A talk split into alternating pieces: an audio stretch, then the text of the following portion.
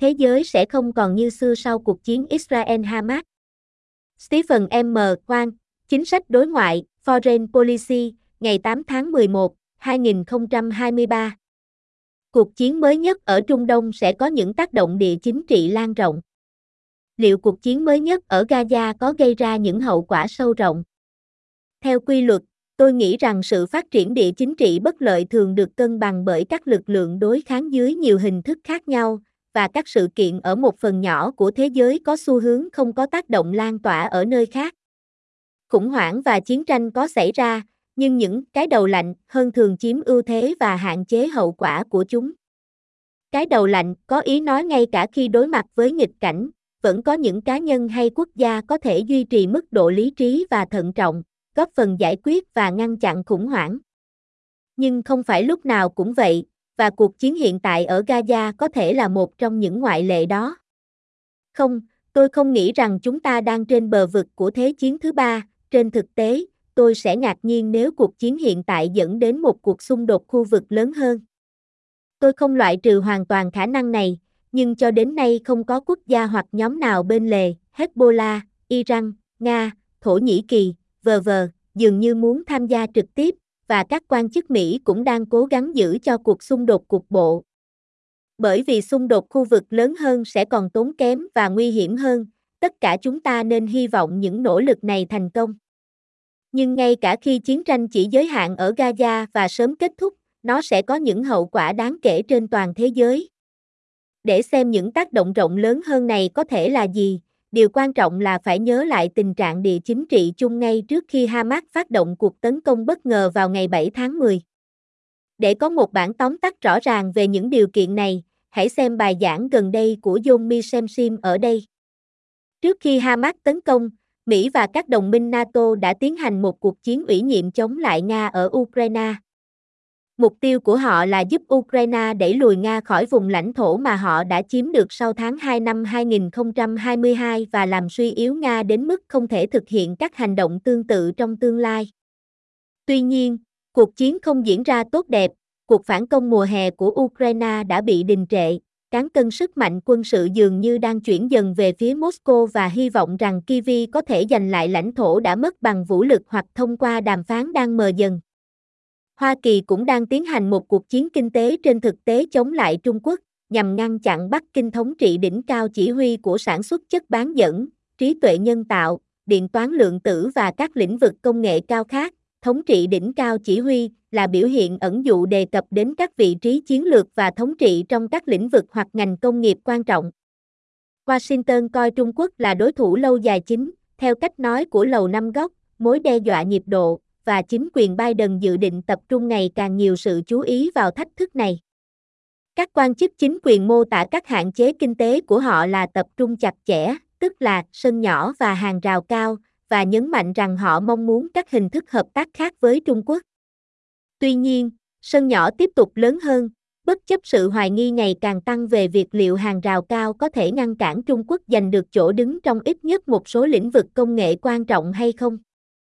Ở Trung Đông, chính quyền Biden đang cố gắng thực hiện một thủ đoạn hoặc chiến lược ngoại giao phức tạp và rắc rối, khó giải quyết, có mức độ phức tạp cao, phức tạp, nhấn mạnh tính liên kết của nhiều bộ phận và rắc rối, khó giải quyết, nhấn mạnh bản chất chi tiết và tinh xảo của các bộ phận đó. Họ tìm cách ngăn cản Saudi Arabia xích lại gần Trung Quốc hơn bằng cách mở rộng một số loại đảm bảo an ninh chính thức cho Riyadh và có thể cho phép nước này tiếp cận với công nghệ hạt nhân nhạy cảm, để đổi lấy việc Saudi bình thường hóa quan hệ với Israel. Tuy nhiên, không rõ liệu thỏa thuận có thành công hay không, và các nhà phê bình đã cảnh báo rằng việc phớt lờ vấn đề Palestine và nhắm mắt làm ngơ trước các hành động ngày càng khắc nghiệt của chính phủ Israel trên lãnh thổ Palestine có nguy cơ dẫn đến một vụ nổ cuối cùng. Sau đó đến ngày 7 tháng 10,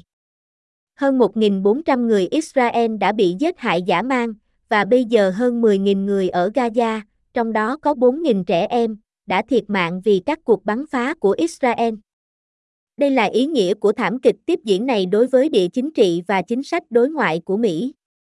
Để bắt đầu, cuộc chiến đã làm gián đoạn, cản trở hoặc can thiệp vào nỗ lực bình thường hóa Saudi Israel do Mỹ dẫn đầu và ngăn chặn sự phát triển gần như chắc chắn là một trong những mục tiêu của Hamas.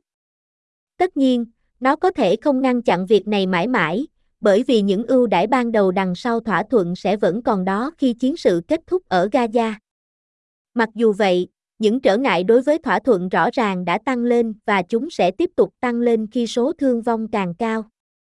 Thứ hai, cuộc chiến sẽ cản trở những nỗ lực của Mỹ nhằm dành ít thời gian và sự chú ý hơn cho Trung Đông và chuyển nhiều sự chú ý và nỗ lực hơn về phía đông ở châu Á. Trong một bài báo nổi tiếng của Foreign Affairs, xuất bản trên báo in ngay trước khi Hamas tấn công, Cố vấn an ninh quốc gia Mỹ Jake Sullivan tuyên bố rằng cách tiếp cận có kỷ luật của chính quyền đối với Trung Đông sẽ giải phóng các nguồn lực cho các ưu tiên toàn cầu khác và giảm nguy cơ xung đột mới ở Trung Đông. Như tháng vừa qua đã cho thấy, đó không chính xác là cách mọi thứ diễn ra. Thuật ngữ Overten Events nhấn mạnh ý tưởng rằng hoàn cảnh đã thay đổi, làm cho bài viết ít thích hợp hoặc chính xác trong bối cảnh hiện tại. Đó là một câu hỏi về băng thông, đề cập đến giới hạn về thời gian, sự chú ý và nguồn lực mà các cá nhân, đặc biệt là các quan chức cấp cao như Tổng thống Joe Biden và Bộ trưởng Ngoại giao Antony Blinken, có mặt chỉ có 24 giờ trong một ngày và 7 ngày trong một tuần, và Tổng thống Joe Biden, Ngoại trưởng Antony Blinken và các quan chức hàng đầu khác của Mỹ không thể bay đến Israel và các nước Trung Đông khác vài ngày một lần mà vẫn dành đủ thời gian và sự chú ý ở nơi khác.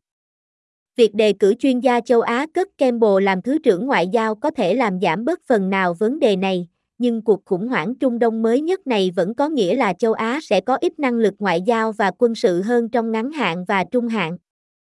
Một biến động nội bộ âm ỉ trong Bộ Ngoại giao, nơi các quan chức cấp trung khó chịu trước phản ứng một chiều của chính quyền đối với cuộc xung đột, sẽ không làm cho vấn đề này dễ giải quyết hơn. Nói tóm lại, cuộc chiến mới nhất ở Trung Đông không phải là tin tốt cho Đài Loan, Nhật Bản, Philippines hoặc bất kỳ quốc gia nào khác đang phải đối mặt với áp lực ngày càng tăng từ Trung Quốc. Tai ương kinh tế của Bắc Kinh đã không ngăn chặn các hành động quyết đoán của họ chống lại Đài Loan hoặc ở Biển Đông, bao gồm một sự cố gần đây khi một máy bay đánh chặn của Trung Quốc được cho là đã bay trong vòng 10 feet của một máy bay ném bom B-52 tuần tra của Hoa Kỳ. Với hai tàu sân bay hiện đang được triển khai ở phía đông địa Trung Hải và sự chú ý ở Washington tập trung ở đó, khả năng phản ứng hiệu quả nếu vấn đề xấu đi ở châu Á chắc chắn bị suy yếu. Và hãy nhớ rằng, tôi giả định rằng cuộc chiến ở Gaza không mở rộng để bao gồm Lebanon hoặc Iran, điều này sẽ đẩy Hoa Kỳ và các nước khác vào một tình huống mới và chết chóc hơn và cần nhiều thời gian, sự chú ý và nguồn lực hơn. Thứ ba, cuộc xung đột ở Gaza là một thảm họa đối với Ukraine. Cuộc chiến ở Gaza đang thống trị sự đưa tin của báo chí và khiến việc tập hợp sự ủng hộ cho gói viện trợ mới của Mỹ trở nên khó khăn hơn. Đảng Cộng hòa tại Hạ viện đã chùng bước, và một cuộc thăm dò của Gallup được thực hiện từ ngày 4 tháng 10 đến ngày 16 tháng 10 cho thấy 41% người Mỹ hiện tin rằng Mỹ đang hỗ trợ Ukraine quá nhiều, tăng từ mức chỉ 29% hồi tháng 6. Tuy nhiên, vấn đề thậm chí còn lớn hơn thế. Cuộc xung đột ở Ukraine đã trở thành một cuộc chiến tiêu hao khốc liệt, và điều đó có nghĩa là pháo binh đang đóng vai trò trung tâm trên chiến trường. Tuy nhiên, Mỹ và các đồng minh đã không thể sản xuất đủ vũ khí để đáp ứng nhu cầu của Ukraine, điều này đã buộc Washington phải đột kích các kho dự trữ ở Hàn Quốc và Israel để giữ Kyiv trong cuộc chiến, đột kích các kho dự trữ, có ý nói Mỹ đã thực hiện hành động tiếp cận và sử dụng vũ khí quân sự dự trữ từ các kho dự trữ ở Hàn Quốc và Israel để hỗ trợ Ukraine trong cuộc xung đột. Giờ đây, khi Israel đang có chiến tranh, họ sẽ nhận được một số đạn pháo hoặc vũ khí khác mà lẽ ra sẽ được chuyển đến Ukraine. Và Biden sẽ làm gì nếu Ukraine bắt đầu mất nhiều đất hơn, hoặc nếu, chú cấm, quân đội của họ bắt đầu sụp đổ. Nhìn chung, những gì đang xảy ra ở Gaza không phải là tin tốt cho Kivi. Chú cấm, God forbid là một thành ngữ được sử dụng để thể hiện mong muốn mạnh mẽ rằng một sự kiện tiêu cực hoặc không may không nên xảy ra. Đó cũng là tin xấu cho Liên minh châu Âu. Cuộc xâm lược của Nga vào Ukraine đã làm tăng sự đoàn kết của châu Âu mặc dù có một số xích mích nhỏ, và việc lật đổ đảng luật pháp và công lý độc đoán và gây rối trong các cuộc bầu cử Ba Lan gần đây cũng là một dấu hiệu đáng khích lệ. Nhưng cuộc chiến ở Gaza đã nhen nhóm sự chia rẽ ở châu Âu, với một số quốc gia ủng hộ Israel một cách không ngần ngại và những nước khác tỏ ra thông cảm hơn với người Palestine, mặc dù không phải đối với Hamas. Một rạn nứt nghiêm trọng cũng đã xuất hiện giữa Chủ tịch Ủy ban châu Âu Ursula von der Leyen và nhà ngoại giao hàng đầu của EU, Josep Borrell, và khoảng 800 nhân viên EU được cho là đã ký một bức thư chỉ trích bà von der Leyen vì quá thiên vị đối với Israel. Chiến tranh càng kéo dài, những vết nứt này sẽ càng phát triển rộng hơn. Những chia rẽ này cũng nhấn mạnh sự yếu kém ngoại giao của châu Âu, nếu không muốn nói là không thích hợp, làm suy yếu mục tiêu rộng lớn hơn là thống nhất các nền dân chủ trên thế giới thành một liên minh mạnh mẽ và hiệu quả. Tin xấu cho phương Tây, nhưng đây đều là tin rất tốt cho Nga và Trung Quốc. Theo quan điểm của họ, bất cứ điều gì khiến Mỹ phân tâm khỏi Ukraine hoặc Đông Á đều được mong muốn, đặc biệt là khi họ chỉ có thể ngồi bên lề và xem thiệt hại chồng chất. Như tôi đã lưu ý trong một bài viết trước, cuộc chiến cũng mang lại cho Moscow và Bắc Kinh một lập luận dễ dàng khác cho trật tự thế giới đa cực mà họ đã bảo vệ từ lâu đối với một hệ thống do Mỹ lãnh đạo. Tất cả những gì họ cần làm là chỉ ra cho những người khác thấy rằng Hoa Kỳ là cường quốc chính quản lý Trung Đông trong 30 năm qua, và kết quả là một cuộc chiến thảm khốc ở Iraq, khả năng hạt nhân tiềm ẩn của Iran, sự xuất hiện của nhà nước Hồi giáo, thảm họa nhân đạo ở Yemen, tình trạng vô chính phủ ở Libya, và sự thất bại của tiến trình hòa bình Oslo. Họ có thể nói thêm rằng cuộc tấn công tàn bạo của Hamas vào ngày 7 tháng 10 cho thấy Washington thậm chí không thể bảo vệ những người bạn thân nhất của mình khỏi những sự kiện khủng khiếp. Người ta có thể có vấn đề với bất kỳ lời buộc tội nào trong số này, nhưng họ sẽ tìm thấy một khán giả thông cảm ở nhiều nơi. Không có gì đáng ngạc nhiên khi các chiến dịch truyền thông của Nga và Trung Quốc đã sử dụng cuộc xung đột để ghi điểm trước quốc gia tự mô tả là không thể thiếu. Không thể thiếu, đề cập đến vai trò tự mô tả của Hoa Kỳ như một quốc gia tự coi mình là quan trọng và cần thiết để giải quyết các thách thức toàn cầu và định hình tiến trình của các vấn đề quốc tế. Nhìn xa hơn, cuộc chiến và phản ứng của Mỹ đối với nó sẽ là cối xoay quanh cổ các nhà ngoại giao Mỹ trong một thời gian tới. Đã có một khoảng cách khá lớn giữa quan điểm của Mỹ và phương Tây về cuộc khủng hoảng Ukraine và thái độ của nhiều người ở phía nam bán cầu, nơi các nhà lãnh đạo không ủng hộ chính xác cuộc xâm lược của Nga nhưng tức giận vì những gì họ coi là tiêu chuẩn kép và sự chú ý có chọn lọc từ phía giới tinh hoa phương Tây. Phản ứng áp đảo của Israel đối với các cuộc tấn công của Hamas đang mở rộng khoảng cách đó, một phần vì có nhiều sự đồng cảm với hoàn cảnh chung của người Palestine ở phần còn lại của thế giới so với ở Hoa Kỳ hoặc châu Âu. Sự cảm thông đó sẽ chỉ tăng lên khi cuộc chiến kéo dài và càng có nhiều thường dân Palestine bị giết, đặc biệt là khi chính phủ Mỹ và một số chính trị gia nổi tiếng ở châu Âu đang nghiêng về một bên.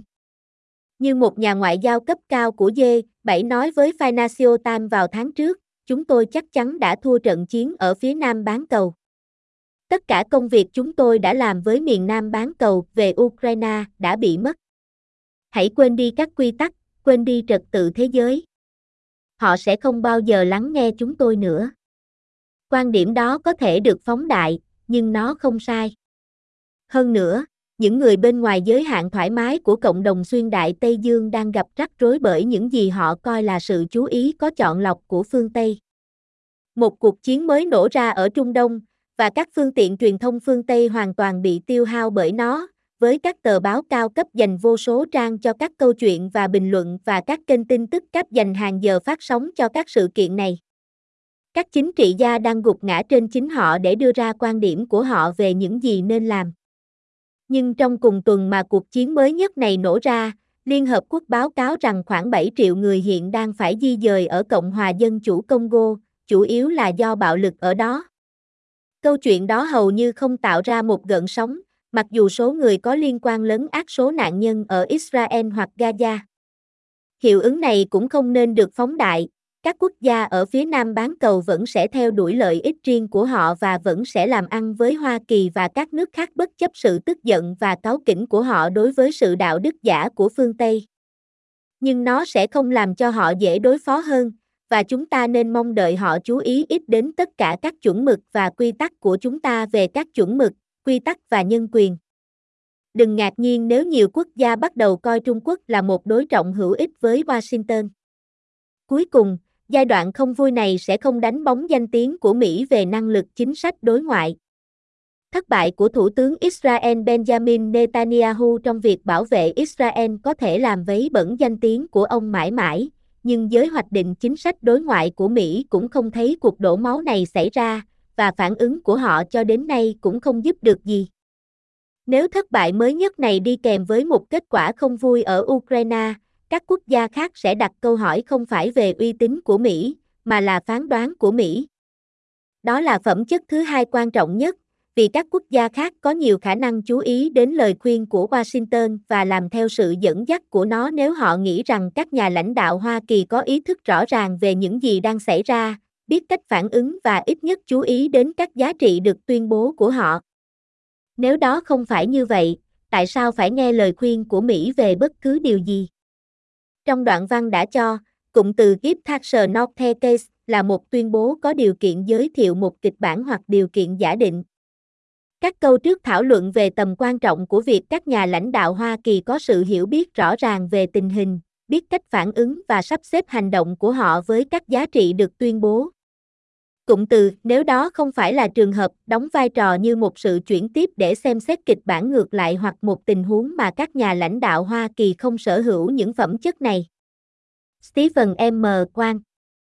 Stephen M. Quang là một nhà bình luận tại Foreign Policy và là giáo sư Robert và Ren Belfer về quan hệ quốc tế tại Đại học Harvard.